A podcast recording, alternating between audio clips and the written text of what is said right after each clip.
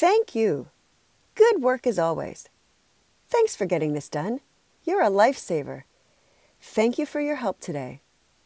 One step to emotional wellness is being able to learn to give to others. Recognize and tell someone that they're doing a good job. Research says that you will be boosting their health and yours.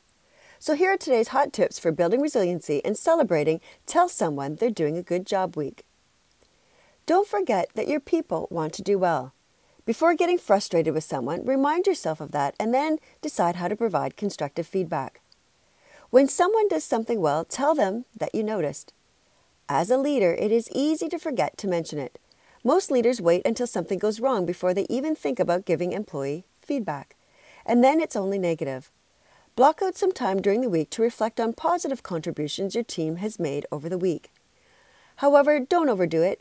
If you're sending people emails every day, then your positive feedback becomes diluted and meaningless. Finally, don't use phrases like great job or nice work, as these are so vague as to be virtually useless.